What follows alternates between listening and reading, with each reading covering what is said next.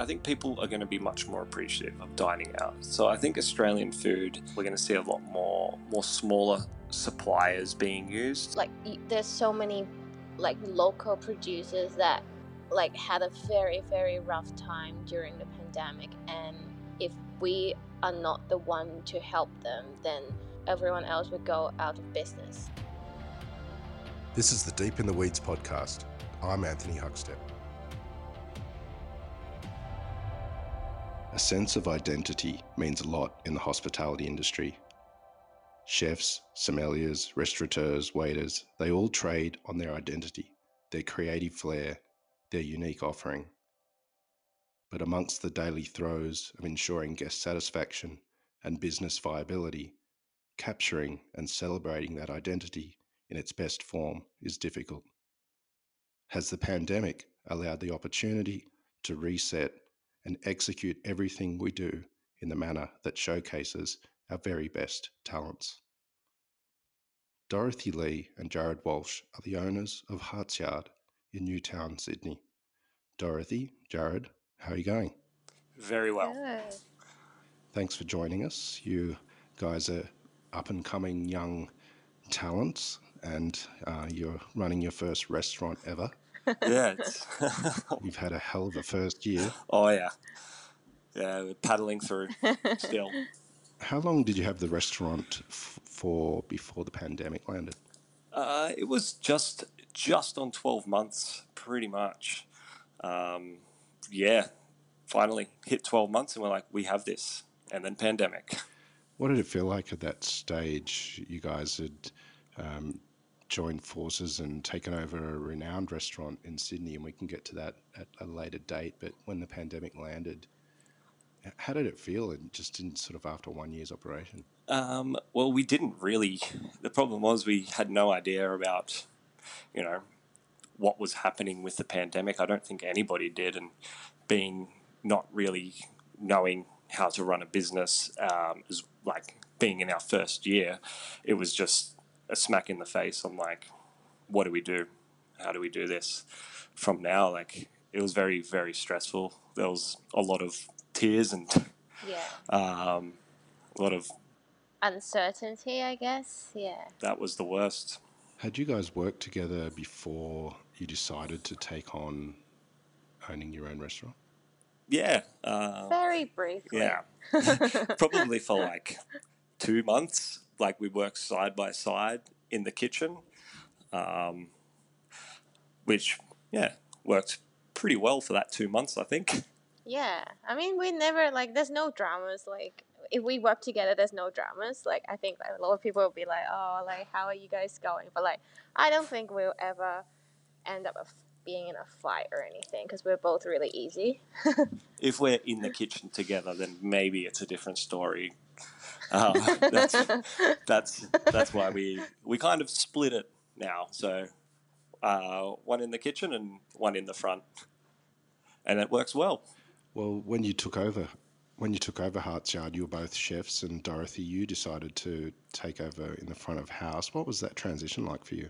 It's actually very hard because um, I guess because as a chef, you sort of always not hiding at the back, but like you sort of not have the direct connection to the customers. While um, if I move to the front, then I'm like constantly talking to people, and um, if it's your restaurant as well, it feels a little bit more intimidating as well because people sort of know who you are and stuff. But um, I mean, I I really enjoyed it, um, but definitely it was very hard for the first couple months because I need to adjust a lot of things about myself, how I talk to people and stuff. So, yeah, it's quite interesting. In regards to writing a menu, given that you're both chefs, Jared, do you take control of that side of things now, or is there still a collaboration given Dorothy's background? It's still very, um, very much a collaboration. Um, we're, it's, it's, we're quite open um, when we're writing menus, especially with yeah. our staff as well. Um, but pretty much Dorothy has puts a lot of her um, cultural background from Hong Kong into the menu as well. Like, yeah, it's a very big collaboration with the menu, I'd say. just a little early, we mentioned that you're a year old when the pandemic landed. What was it like during that time? You had the lockdown and you had to deal with the ramifications of that. What, what, Jared? What did you do to get through that time and make sure revenue came in? Well, we were a bit shocked at the start. So we're like, what do we, what do we do? So we, instead of jumping into something that we didn't know what to do, we went fishing down on the south coast, and we had a holiday. And it's not the best time for a holiday, of course, but we needed it. So then we had a bit of a reflection, and we're like, you know what, we don't have a choice. It's either we, it's yeah, it's either we close, and then that's it.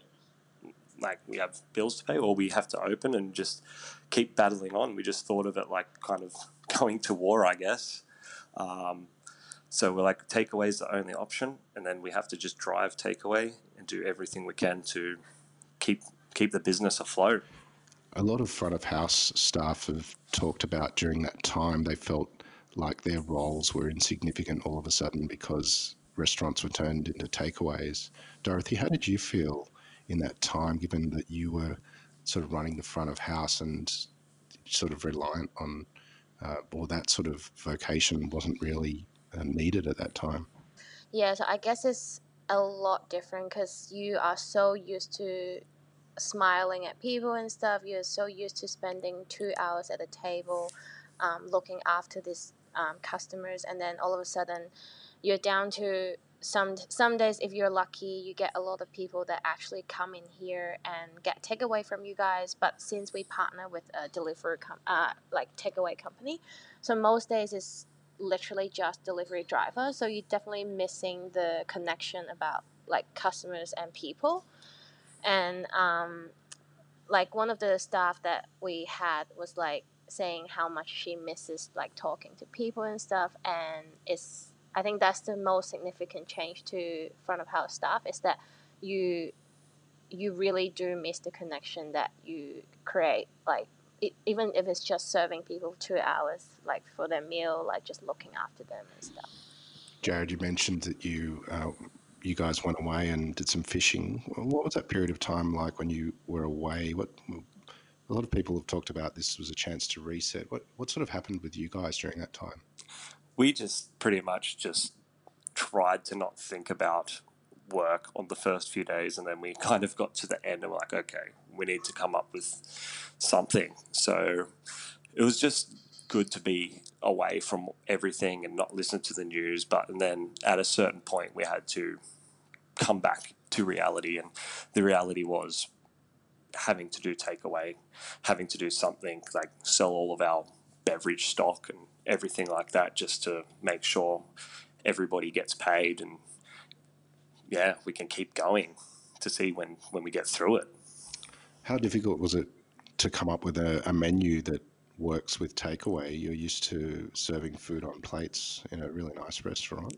Was was the food quite different? Yeah, we wanted to like obviously think about the the customer. Like there was lots of customers as well that are going to be out of a job, so we couldn't really justify serving what we were doing um, in a takeaway box and then charge you know restaurant prices. We can't do that, so we switched to more of like a home style, um, very simple, different cuts of meat, chicken, um, fish, simple vegetables like that, but still using good quality ingredients. But problem is you still, again, can't charge restaurant prices. So the margin on money you're making is it's the hard part.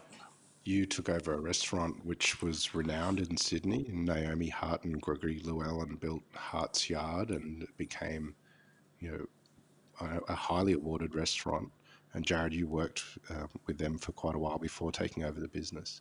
What was it like taking over some a, a site that's just so renowned for for a certain identity, doing that sort of contemporary American using Australian ingredients. Was it was it a challenge at first for you guys? Yeah, it was massive challenge.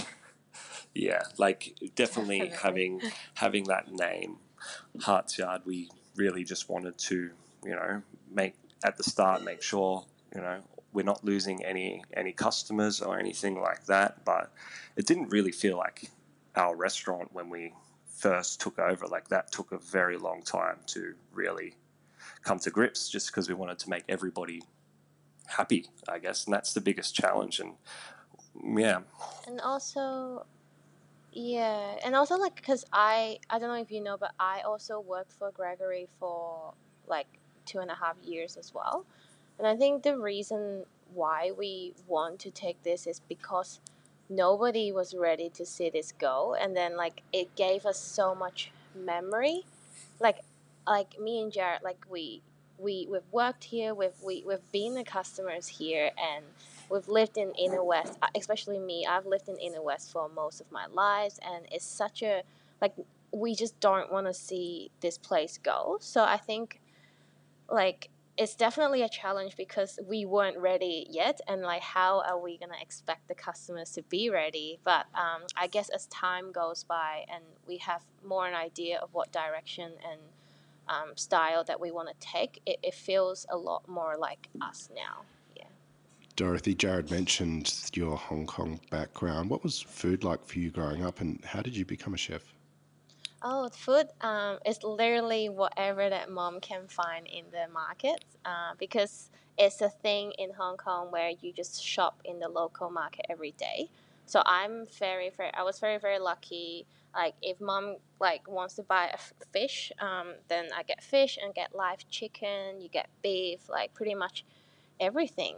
Yeah and um, the reason why i become a chef was um, i actually fell in love making pastry when i was um, in my uni in my early 20s but um, i guess like it's hard to find a pastry chef job at that time so i ended up like like whatever job that I hired, they ended up just pushing me to the grill and um, hot section and larder, and I actually really liked it. So I just ended up being like, I just yeah, I just ended up like forgetting everything about pastry and just um, started cooking.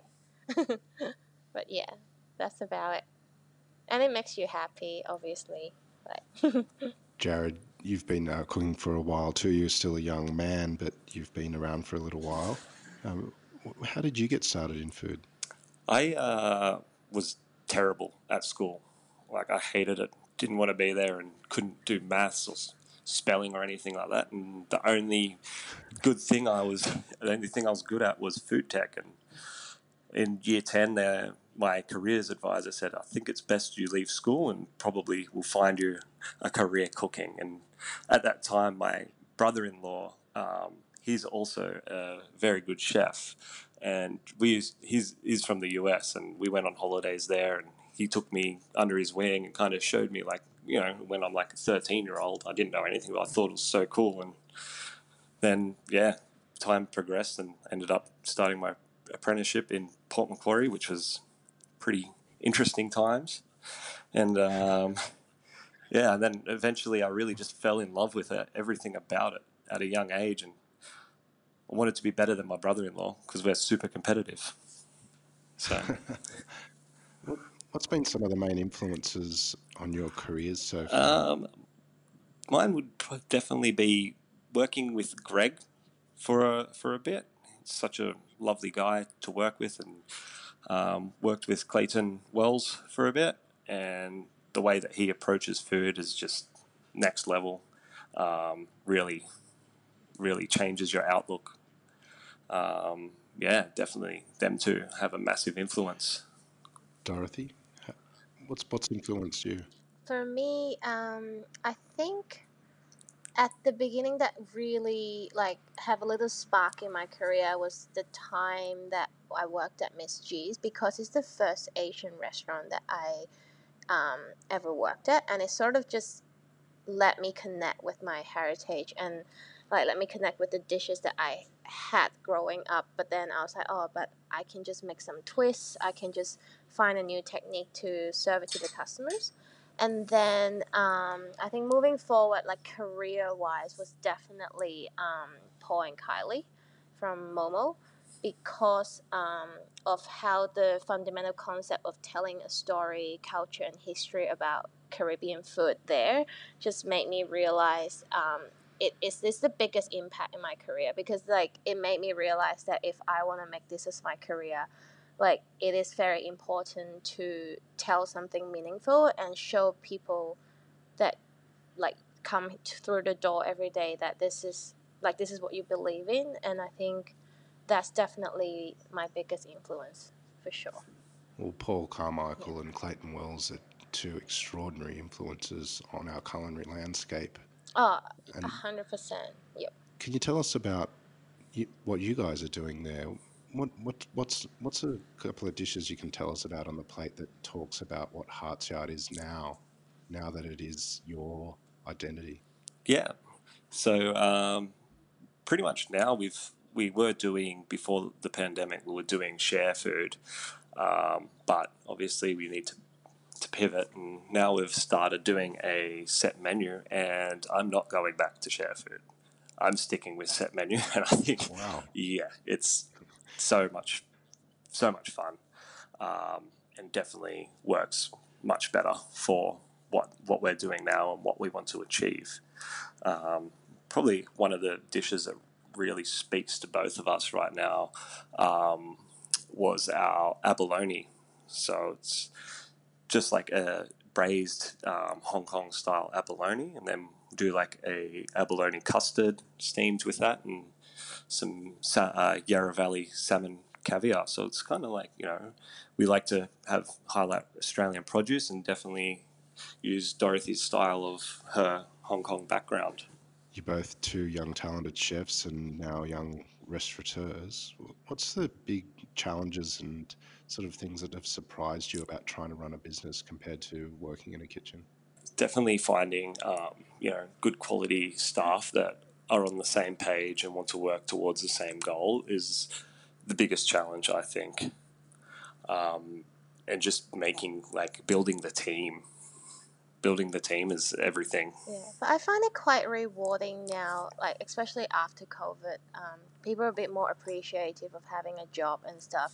That you can really make an influence on like every single of one of our staff is like represents us in a way so I feel like it's really good that you can make some influence on the way that they approach a job or the way that they see hospitality, especially for front of house, because it's not a very sustainable industry. Not a lot of people stay, not a lot of people last. So I think it's sort of rewarding after COVID for me to make my staff re- make our staff realize that it is like this is what we want to do and we're so happy that you're on board sort of thing.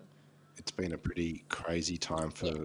everyone in the industry and restaurants are renowned for low profit margins and i think the latest figures are about 80% of restaurants fail within the first two years irrelevant of a pandemic.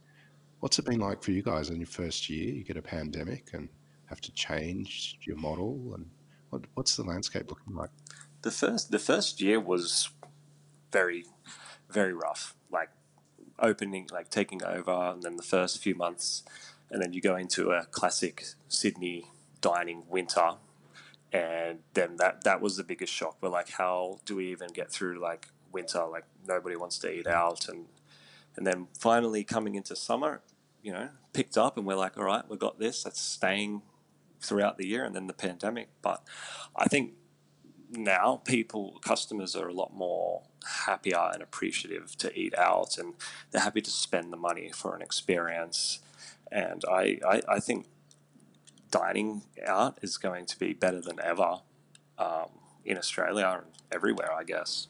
Dorothy, what's it like at the moment in Sydney? There's Melbourne's just opening up again and just people are starting to go back to restaurants with really strict restrictions still. But yeah. what, what's it feel like in Sydney? Does it feel almost back to normal? Or?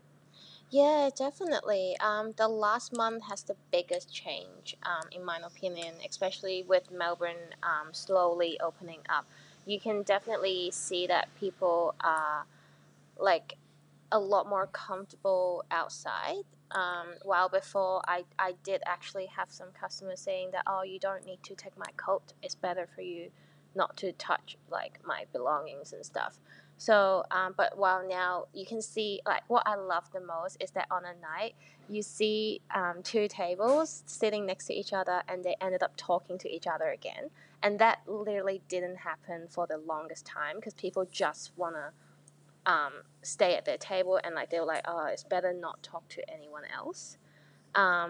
While they're still having a great time, but to me, like to see that they're engaging with other customers that they don't know is definitely a very, very positive sign. When Naomi and Gregory had Hartsyard, they built up a pretty formidable base of locals that came all the time. What's what's the response been like to this new version, this new identity that Hartsyard um, has? Do you have any stories of locals and and what that's like? Yeah, um, locals like we. I, I haven't seen so many returning customers since we've had it with the with the current format. That's that's probably Yeah. why I would never go back to share food. For us, it doesn't. I don't think it it suits the style that we are doing right now and what we want to do. But we've had customers come back probably four or five times since we've started, and we we try to every single time we have a returning customer or local change the change the menu. So just tweak it for them so it's different. So they don't have to have the same thing every every time they want to come back. But the response has been fantastic. I think. I think we're very lucky as well because um like they they because I think it all comes back to how like nice Greg and Naomi were like they they were really nice to the customers and then the customer just like oh yeah like um they they told us that like definitely come back and try and if if they have an open mind like they are like they just keep coming back so I think we're, we're very very lucky to have um, really nice customers and stuff We've spoken to a lot of people on this series that have moved to a tasting menu or a set menu type situation to get through the tough Yeah. period of the pandemic, but you know many of them are keep holding on to them. What, what what's the benefits from a business side of things to having a set menu like that? It's definitely the budgeting. So you can see really exactly how many customers you're going to be doing um, a week, and then you can really plan out. You know how much um, food you need. So there's absolutely zero wastage. and That's yeah. It's very easy to budget. And for front of house, I guess um, my biggest advantage of doing a set menu is that it's so much easier to build a team because um, it's the same thing every day that you do, and you can do it really well, and you can you don't need to worry about what are they gonna have next. Instead of worrying that, you can really spend your time like looking after the customers and stuff. So. You mentioned earlier that this was a time that you guys could reflect and um, steer the restaurant into a direction that you guys want it to go in. What what has it been like personally for you? Have you do you see your careers in a new light and, and your own lives? Yeah, I, when we when we wanted to change, we decided we changed the the fit out, and I think that I could maybe do a career in carpentry because I, I bought I went to Bunnings Wow. and bought some drills and taught myself that and cut heaps of things up we were, we were doing takeaway. But uh, but yeah, Oh my god. Uh, it's so true.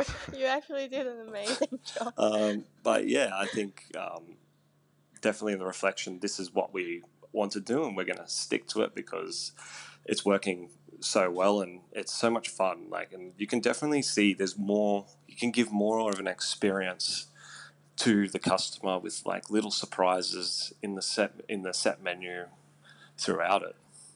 What what's some of the challenges and benefits of working with uh, your partner in a in a business like a restaurant? Do you do you have any funny stories or situations that you guys have fallen into um, that you can tell us about? Yeah. All right, you can go first, Jared. well, pretty much we. it's some sometimes it's hard because you, you know you wake up together, you go to work together, you come home together, and so you like see each other all the time. But uh, we we work quite well. We don't talk about work outside of work. Like we try not to, um, because we don't want to bring any anything home as much as possible. Um, but we, I funny story. Off the top of my head, uh, you on the floor. oh yeah, me having to do having to do front of house with Dorothy cracking a whip. That's that was interesting. I don't think I've been yelled at in a very long time so much. I was like, oh my god. No, I didn't. I didn't yell at you. Yeah, I do a few rock stars and yeah, that was I think I went bald a bit sometimes. Like there's so many little details that just my brain could not pick up. so I was yeah, that was very interesting times. How are you feeling about the the future of our, our food industry? You guys are, are young and sort of part of this new wave. Like, how do you see Australian food headed post COVID? I I think it's um, it's a hard one. I think dining. I think people are going to be much more appreciative of dining out. So I think Australian food is going to be like a lot. We're going to see a lot more set menus and um, kind of a lot more smaller suppliers being used, especially as well. I think in in beverage, like small Yeah. small wine, smaller wineries, um, not so much international wine and drinks. A hundred percent. Because I feel like people realize that um, if you like, y- there's so many like local producers that like had a very very rough time during the pandemic, and if we are not the one to help them, then everyone else will everyone else would go out of business. Like same as us as a small business. If we don't have people that want to support a small business, we we might like very close to just go out of business. So I think that would be a big switch, like switch to like Jared said that people are would be using a lot more local produce, like smaller producers and stuff. So definitely. With the benefit of hindsight, now you guys are more than a year and a half old as a restaurant. Would you do? Is there some things that you do differently now that you are involved so much in running a restaurant when you first got started? Oh yeah, we would. Uh, the name the name change was a big question mark, um, and as well like changing, just owning it from the start, the restaurant, and trying to make you know the regular customers happy with the same, with the um, American cuisine that was before. Uh, we still have people asking now for fried chicken and like it's been to see even since Greg changed it. so it's been like two more than two years since the fried chicken was gone. We still have that, and that's the biggest challenge is trying to how to communicate that from the from the beginning. So I definitely would have done something different from the start. Dorothy, do you have any advice for young professionals looking to start their own uh, restaurant, do, given the experiences you've had in the last year and a half? Oh, definitely yes. I would say um, always, always trust your instinct, um, and definitely you need to have a very clear idea of what you want to do, and even if it doesn't seem like it's going that way, you gotta have belief in yourself. And I think the biggest one that I would say is everything's gonna be fine. I guess it just you just need to stay positive. Often during the series, and fair enough, given the circumstances, restaurateurs have spoken of the challenges of running your own business, um, particularly obviously because of COVID. But what's some of the great things about having your own restaurant? It's definitely being able to connect with people you normally wouldn't, like being able to actually talk to customers, and then they're like, "Oh, well, you you own you own this restaurant," and then you end up making quite good friends um, with different loads of different people that you normally wouldn't. Well, I normally wouldn't, but, um, and it's you know you can always have nice barbecues at home and order food in. What's that? Well, what's what's the future for for you guys? What's the next year or so looking like? What's do you have any plans, or is it um, change, just ensuring your own identity uh, with Hartsyard? yeah, it's just trying to build a name for ourselves. Uh, yeah, this is definitely not going to be our last our last restaurant. We kind of treat it. We treat this now as like a bit of a playground for us both, and a massive learning curve. So then when we when we go to do our next one, we get it we get it right, and we have an idea on the direction what we want to do and how to do it. so it's not like as stressful, even though it will be. Well, I look forward to seeing what that may be in the future. Uh, Dorothy and Jared, Yeah. we've loved having you on Deep in the Weeds. Please keep in touch and we'll talk again soon. Sounds great. Thank you for having us. Thank you. This is the Deep in the Weeds podcast. I'm Anthony Huckstep. Stay tuned as we share the stories of Australia's hospo community, suppliers, and producers in search of hope during this pandemic. Special thanks to executive producer Rob Locke for making this all happen. Follow us on Instagram at Deep in the Weeds Podcast or email us at podcast at deepintheweeds.com.au. Stay safe and be well.